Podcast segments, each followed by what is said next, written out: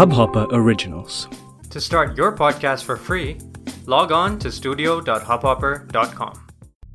This episode is sponsored by Blue Microphones. Head on to community.hubhopper.com to check out their amazing range of products. The Blue microphone consists of the Blue Voice technology, which produces clear broadcast quality sound for podcasting and is compatible with both Mac and Windows. The blue microphone range is highly recommended for all podcasters.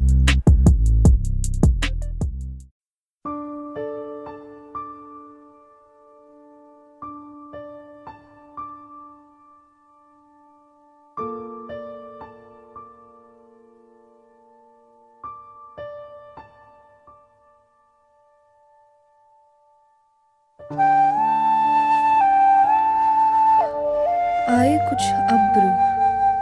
कुछ शराब आए। आए कुछ अब्र, कुछ शराब आए। उसके बाद आए जो अजाब आए। बामे मीना से महताब उतरे। बामे मीना से महताब उतरे। दस्ते साकी में आफताब आए। हर रंग खूं में फिर चरागा हो। हर रंग खूं में फिर चरागा हो। सामने फिर वो बेनकाब आए। उम्र के हर वराख पे दिल की नज़र। उम्र के हर वराख पे दिल की नज़र। तेरी मेहर वफा के बाब आए। कर रहा था गमे जहाँ का हिसाब। कर रहा था गमे जहाँ का हिसाब। आज तुम याद बेहिसाब आए। न गई तेरे गम की सरदरी। न गई तेरे गम की सरदरी। दिल में यूँ रोज इनकलाब आए। जल उठे बज में गैर के दरो बम। जल उठे बज में गैर के दरो बम। जब भी हम खानुमन खराब आए। इस तरह अपनी खामोशी गूंजी। इस तरह अपनी खामोशी गूंजी। गोया हर सिमत से जवाब आए। फैज थी राह सर बसर मंजिल। फैज थी राह सर बसर मंजिल। हम जहाँ पहुँचे कामयाब आए। आए कुछ अब्र, कुछ शराब आए। उसके बाद आए जो अजाब आए। ये फैज़ अहमद फैज़ की लिखी हुई एक गज़ल है और अक्सर फैज़ अहमद फैज़ का नाम हम जब भी सुनते हैं तो हमेशा उनका नाम नज़म से जुड़ा हुआ सुनते हैं। और आज हम एक ऐसे वक्त में जी रहे हैं, जहाँ पर उनकी नज़में न सिर्फ़ ज़रूरी हैं बल्कि हम उनकी नज़मों के बारे में सुनते भी हैं, आम ज़िंदगी में भी सुनते हैं, क्योंकि हम एक इनकलाबी दौर से गुज़र रहे हैं। और जहाँ इनकलाब का नाम आएगा, वहाँ फैज़ अहमद फैज़ का नाम ना आए, ऐसा हो नहीं सकता। तो अक्सर हमने मुझसे पहली सी मोहब्बत सुना है, जो कि एक नज़म है। हम देखेंगे सुनी है, जो कि फिर से एक नज़म है। तो गज़ल का नाम जो है, फैज़ अहमद फैज़ के साथ जुड़ा हुआ हम खम सुनते हैं। और जब इब्तदाई दौर से मैंने गज़लें उर्दू पोइट्री पढ़नी शुरू की थी तो मुझे ऐसा लगता था कि फैज़ अहमद फैज़ सिर्फ़ एक नज़म निगार थे। वो गज़ल नहीं कहते थे। लेकिन फैज़ अहमद फैज़ ने बहुत गज़लें कही हैं। चलें, ये तो बाद की बात हो गई। फैज़ का मतलब होता है जिसकी जीत हो। या जो कामयाब हो। और आज जब हम शायरी की बात करते हैं, न सिर्फ़ उर्दू शायरी की, पर शायरी की पोइट्री की तो फैज़ अहमद फैज़ का नाम सबसे ऊपर आता है तो ये सोचना गलत नहीं होगा कि वो अपने नाम पर पूरे तरीके से उतरे हैं। और पोइट्री की एक बहुत अच्छी चीज़ ये होती है कि वो उम्र दराज नहीं होती, उसकी कोई उम्र नहीं होती। कला की एक अच्छी चीज़ होती है कि उसकी कोई उम्र नहीं होती। तो चाहे जो इंसान उसको बनाता है या जो इंसान उसे लिखता है, वो शायद उम्र दराज हो, क्योंकि इंसान की ज़िंदगी छोटी होती है। लेकिन अच्छी बात ये होती है कि जो उसके हाथ से बन जाता है, जो उसके दिल से तराशा जाता है, उसकी कोई उम्र नहीं होती। और जब हम उम्र की बात करते हैं तो हमारे दिमाग में एक ऐसी चीज़ which is not bound by age which is ageless which is evergreen is art और, ये मैं अक्सर अपनी वर्कशॉप्स में भी बोलती हूँ। बोलती नहीं हूँ। ये मैं एक एक्सरसाइज के थ्रू बाज़ लोग ये रियलाइज़ कर लेते हैं कि कला का क्या महत्व है हमारी ज़िंदगी में, क्यों कला इंपॉर्टेंट है हम सब के लिए। Because we live in a world which constantly says that art is not important when it is the only reality we live with तो ये मैं अपनी वर्कशॉप में एक एक्सरसाइज करवाती थी कि ज़रूरत और ख्वाहिश के बीच में फ़र्क करना और फिर उससे कला को समझना, फ़न की अहमियत को समझना। तो बहुत छोटे अगर तरीके से इस पर बात की जाए तो कला हमारी ख्वाहिश नहीं है, कला हमारी ज़रूरत है। और ज़रूरतें वो होती हैं जिनके बगैर हम जी नहीं पाते। अब वो एक ज़रूरत क्यों है? मेरे परिवार में मैं जो देख कर बड़ी हुई हूँ, वहाँ पर हर हर इंसान एक चीज़ के पीछे भाग रहा था। और वो इस तरीके से, इस कदर रफ्तार से भाग रहा था कि रुकने का वक्त नहीं था किसी के पास भी। क्योंकि जैसे जैसे वक्त बीतता गया रिस्पॉन्सिबिलिटीज़ बढ़ती गई और जब रिस्पॉन्सिबिलिटीज़ बढ़ती हैं, जिम्मेदारियाँ तारी होती हैं एक इंसान के कंधों पर तो रिहाई पीछे छूट जाती है और रिहाई के ज़रिए ढूंढना पीछे छूट जाता है। लेकिन वो रिहाई के ज़रिए पीछे छोड़ने का भी इंसान के पास ऑप्शन नहीं होता क्योंकि इंसान इतना दब जाता है सब चीज़ों में कि उसे कहीं ना कहीं तो रिलीज़ चाहिए। तो जब हर कोई मेरे आसपास भाग रहा था, भाग रहा था, भाग रहा था तो और मैं रुकी रुकी हुई थी। मैं एक stand alone point of view से देख रही थी दूसरी चीज़ों को। और मैं खुद से सोचती थी कि ये कहाँ ख़त्म होगा? और मुझसे अक्सर लोग पूछते हैं कि आप तो सिर्फ़ बाईस साल की हैं, आप इतनी मचोरिटी से कैसे चीज़ों को समझती हैं या बात करती हैं? तो उसका असल में वो सवाल होना ही नहीं चाहिए, क्योंकि इंसान को उम्र से आंकना अब हमें छोड़ना चाहिए और इंसान को तजुर्बे से आंकना हमें शुरू करना चाहिए। तो जब मैं बहुत छोटी थी I was a very cognizant a very observant kid तो जो सतही चीज़ें होती थी, उन पर तो सवाल हम सभी उठाते हैं, लेकिन जो उस सतह के नीचे पनप रहा होता है, हमें अक्सर वो दिखता नहीं है। तो मैं ध्यान से देखती थी, मुझे दिख जाता था। तो जब सब भाग रहे थे तो एक रिहाई जिसके पीछे सब दीवाने थे, क्योंकि वो एक लौती रिहाई थी। वो थी कला। वो था सिनेमा। वो था म्यूज़िक। और वो थी शायरी। और चूँकि मौसीकी और शायरी जो है एक दूसरे के बगैर बड़े बड़े जिसे कहा जाए कि नामुकम्मल हैं एक तरीके से, एक दूसरे के बगैर उनकी ज़िंदगी जो है बन नहीं सकती। तो तब मुझे ये एहसास हुआ कि क्या होगा अगर हम इसी मौसीकी और इसी शायरी को, इस रिहाई को, जो हमें सिर्फ़ कुछ वक्त के लिए मिलती है, इसे अपनी ज़िंदगी बना लें। क्या हम वो कर सकते हैं?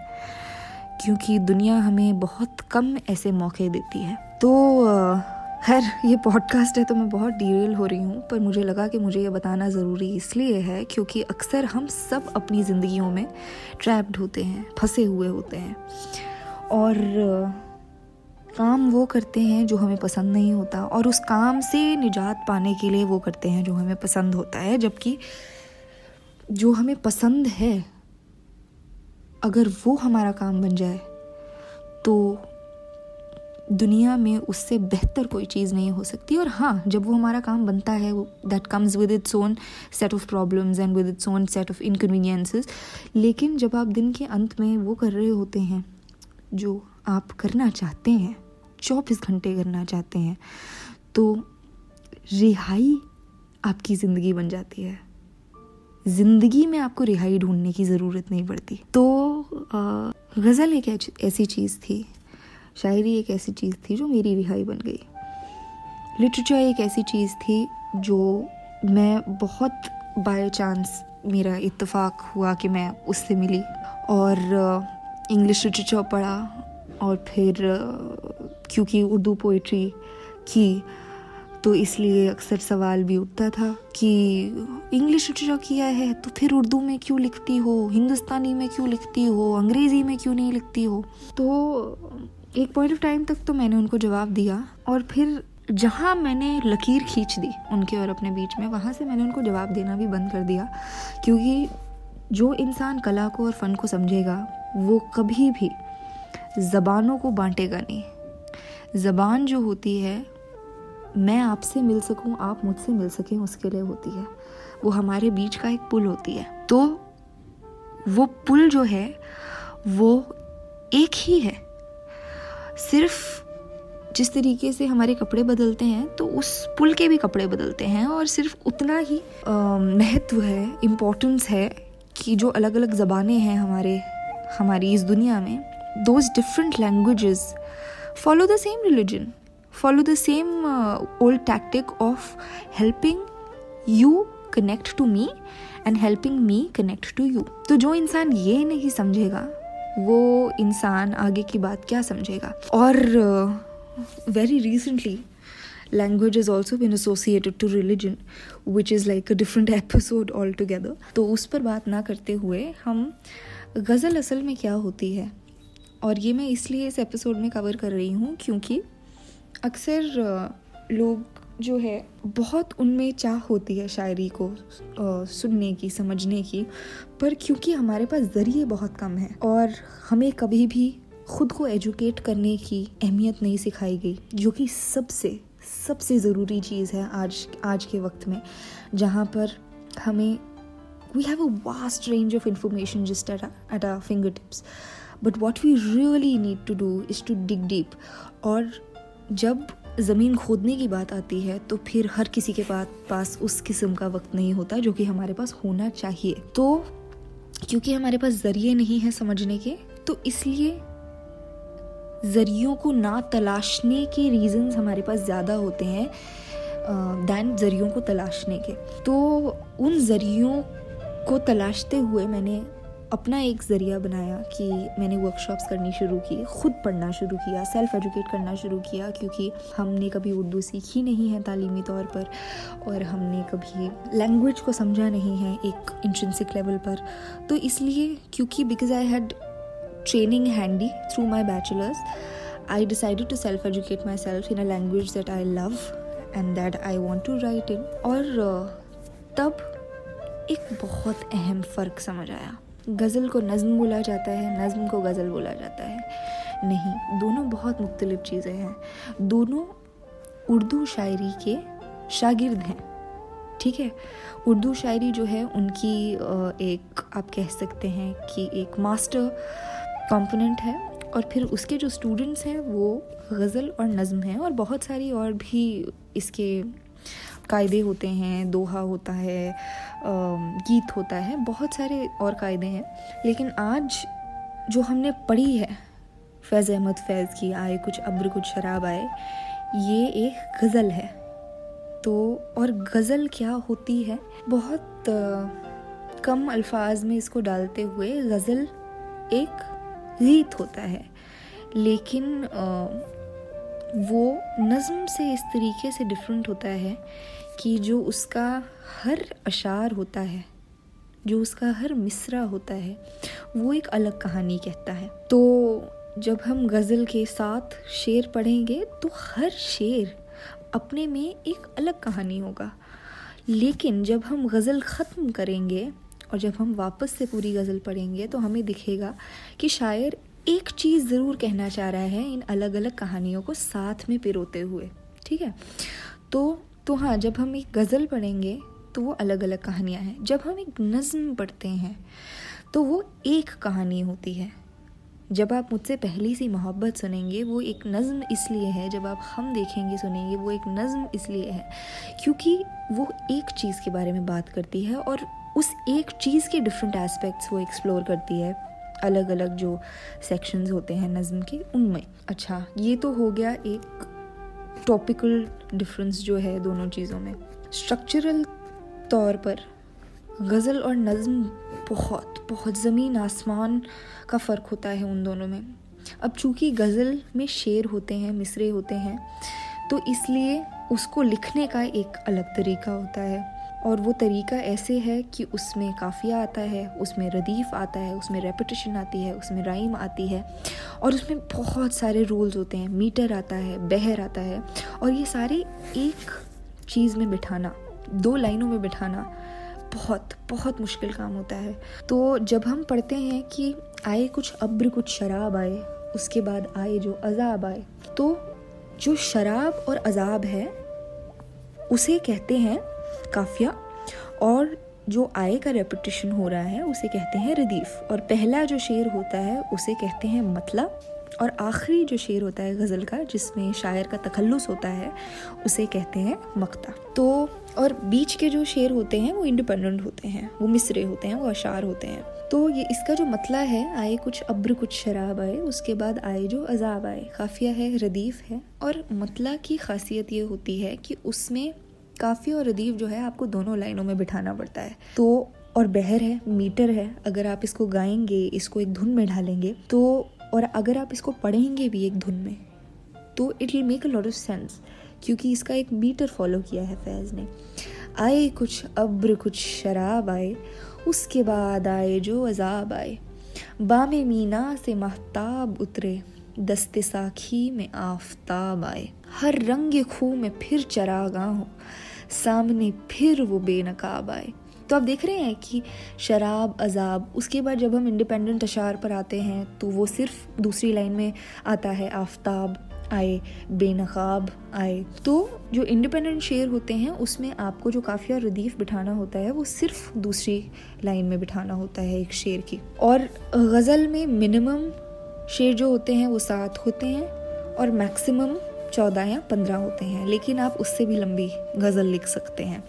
अब गज़ल लिखना इसलिए बहुत मुश्किल है क्योंकि आपको एक कहानी कहनी है। आपके पास सिर्फ़ चंद अल्फाज हैं वो कहानी कहने के लिए और उन चंद अल्फाजों में भी आपको एक राइम और रिदम बिठानी है। तो जब आप कहते हैं कि बाम मीना से महताब उतरे, दस्ते साखी में आफताब आए तो वो आफताब आपको बिठाना है और न सिर्फ़ उस आफ्ताब को बिठाना है, बल्कि आपको उसे एक कहानी में पिरोना है। और फिर आखिरी अल्फाज जो है अशार का, वो आए ही आना चाहिए। तो ये मुश्किल होता है बहुत करना। अक्सर ऐसा होता है कि जो जो लोग गज़ल लिखते हैं, वो मुझसे ज़रूर वाकफियत रखेंगे कि चंद अशार लिखने में, सिर्फ़ चार या पाँच मिसरे लिखने लिखने में चार पाँच घंटे निकल जाते हैं। क्योंकि बहुत मुश्किल होता है एक बहर में उसको बिठाना, एक काफिया बिठाना, एक रदीफ बिठाना, एक कहानी पिरोना और फिर एक पूरी गज़ल जब आप पढ़ें तो एक कहानी सामने आए, उन अलग अलग कहानियों में से। तो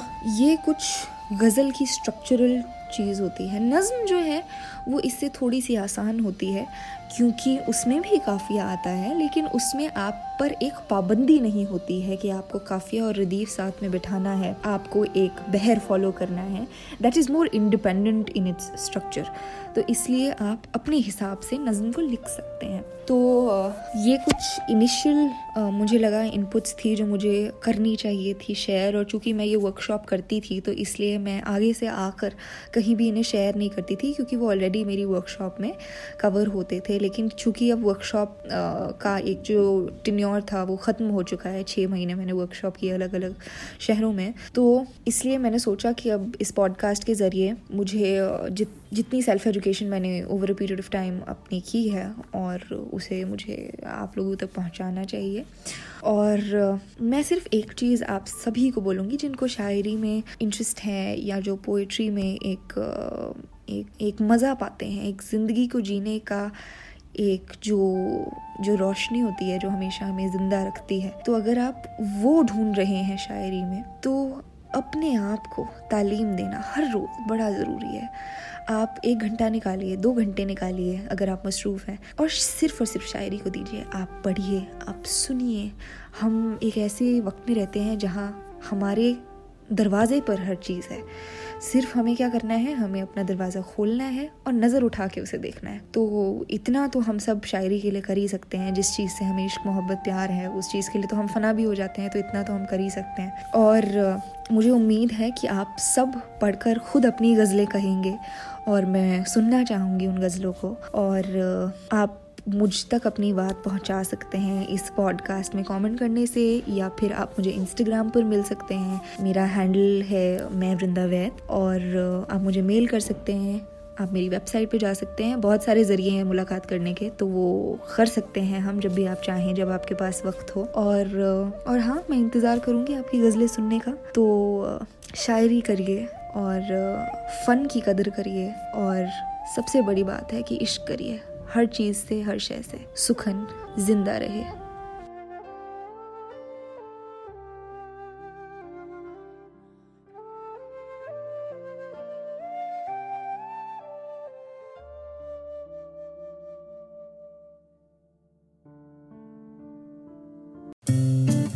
इस हब हॉपर ओरिजिनल को सुनने के लिए आपका शुक्रिया।